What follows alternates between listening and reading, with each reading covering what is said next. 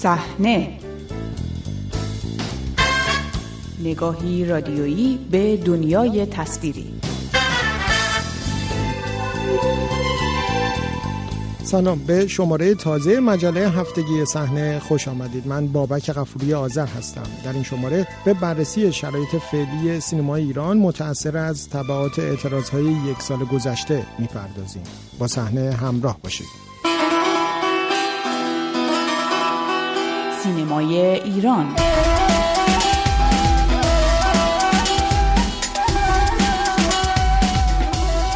در آستانه یک سالگی اعتراض هایی که به نام زن زندگی آزادی معروف شد فضای سینمای ایران به رغم همه تلاش ها و اظهارات مدیران سینمایی حکومت همچنان متأثر از طبعات آن اتفاقات است.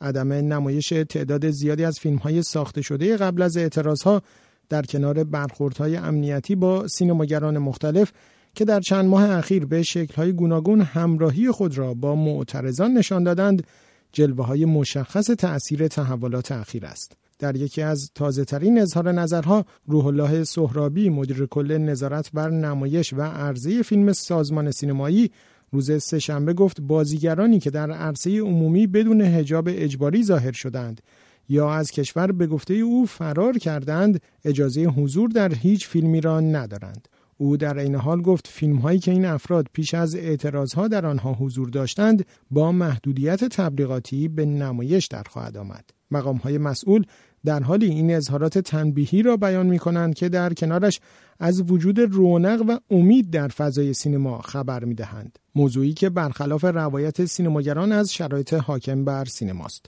امیرعطا جولایی نویسنده و پژوهشگر سینمایی این دوگانگی در روایت از اوضاع سینما را چنین تحلیل می کند. این دوگانگی به نحوی همیشه در شکل مواجهه سیاستگزاران فرهنگی و هنری در چهل و چند سال اخیر دیده می شده ماجراهای یک سال اخیر خیزش زن زندگی آزادی کیفیت همراهی تعدادی از هنرمندان عرصه سینما با این خیزش و اینکه سیاستگزارا تا حد زیادی دست و پاشون رو گم کردن در مواجهه با این همراهی که انگار توقعش رو نداشتن دوگانگی و وارد فاز جدیدی کرده. ماهیتا تفاوتی توش ایجاد نکرده.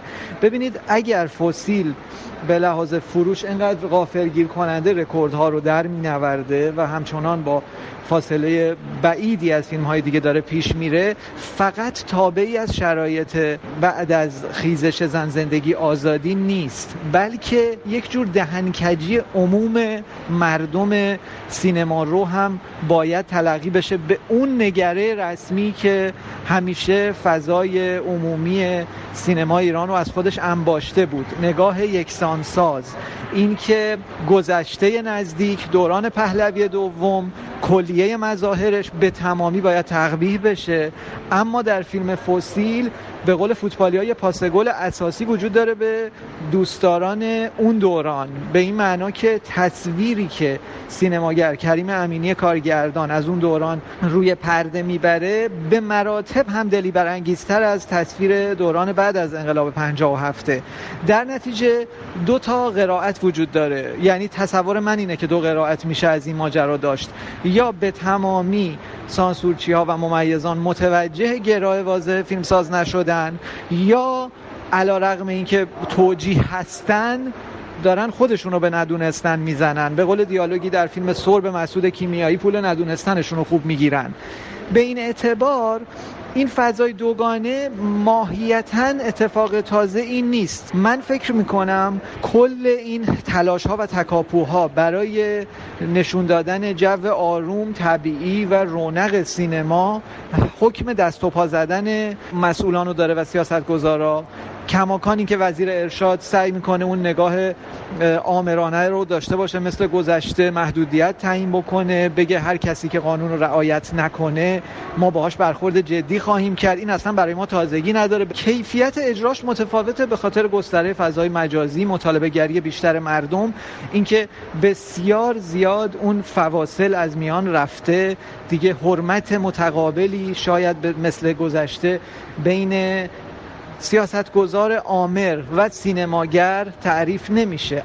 تاکید بر افزایش تعداد تماشاگران سینماها ناشی از پرتماشاگر شدن فیلم کمدی فسیل از موارد بارها تکرار شده در اظهارات مقامهای مسئول سینمایی در ایران طی هفته های اخیر است. فیلم فسیل در حالی پرتماشاگرترین فیلم سالهای اخیر شده که سایر فیلم های در حال نمایش به ویژه آثار با مزامین جدی تماشاگر زیادی ندارند.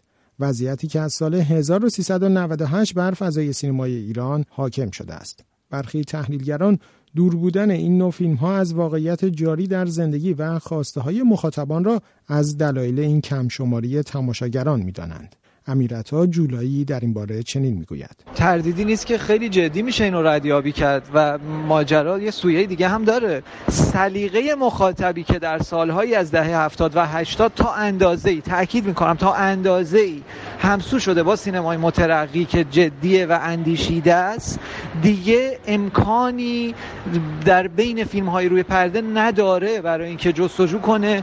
بین فیلم ها رصد بکنه که کدومشون ممکنه با تمایلات یه مقدار جدیترش بخونن. ضمنا مهمترین فیلم این شاخه از سینما ایران قهرمان اسخر فرهادی هم در شرایط کرونایی در ترکیب با هواشی که داشت نتونست توفیق گیشه رو در حدی که قابل پیش بینی بود به دست بیاره. این یک مورد مثال نقض می‌تونست باشه برای نکته که شما فرمودین از 98 به بعد این اتفاق نیفتاده. این هم به عنوان یکی از امکانها و بختهای سینما ایران از کف رفت. خوب یا بد؟ در نتیجه این شکاف داره همینطور پررنگ تر و پررنگتر میشه. کار به جای رسیده که حتی سینماگرای ما عاجزن از اینکه یه لانگ شات ساده بگیرن در خیابونای تهران به ویژه تهران. به خاطر اینکه خب امکان مجوز گرفتن برای نمایش نخواهند داشت. در نتیجه ناچار میشن بیش از گذشته رو به مسائل انتزاعی کمدی های باری به هر جهت ترجیح میدم بگم کمدی نما حیف صفت کمدی براشون. و فیلم های یه بار مصرف بیارن که حکم تخدیر مخاطب داره. و حقیقتا در همون زمان تماشا هم شاید چیزایش به یاد سپرده نشه چه برسه که برای بعدها یا دوباره دیدن.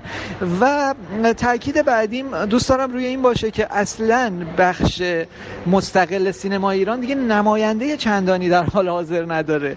که ما بتونیم امیدوار باشیم دیر یا زود این بحران فروکش بکنه و سینماگران به هر حال زبده ای که داریم و هنوز داخل کشور ساکن هستن بتونن ابتکار عمل رو در دست بگیرن پشت دوربین برن و فیلم های خوبی بسازن. چنان که در سال 56 هم مرگ سینمای ایران از نظر اقتصادی و تولیدی اتفاق افتاد ولی رسما اعلام نشد.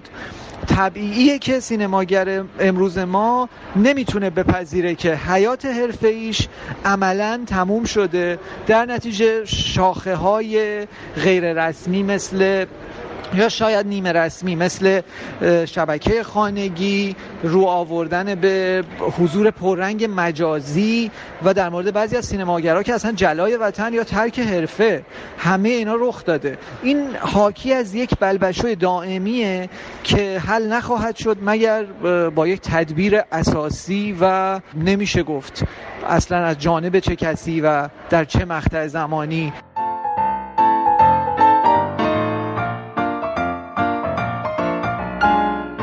تئاتر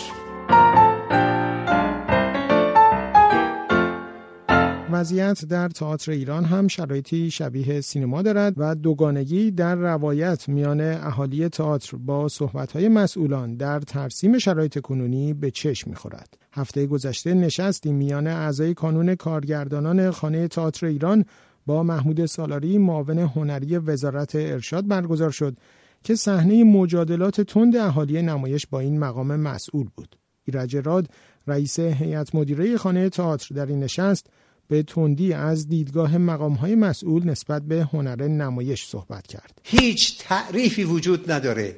هیچ گروه تئاتری وجود نداره. تئاتر بدون گروه اصلا تئاتر نیست. تئاتر باید ازش حمایت های معنوی و حمایت های مادی بشه و احساس می‌کنم که تئاتر رو نمی‌خوان ببخشید شاید 20 سال پیش هنوز این امید وجود داشت که تئاتر رو می‌خواستند ولی امروز با این وضعیتی که ایجاد شده ما در جایگاه بسیار بسیار بدی وجود داریم. از همراهی دیگرتان با مجله هفتگی صحنه سپاس گذارم تا شماره آینده شب و روز خوش.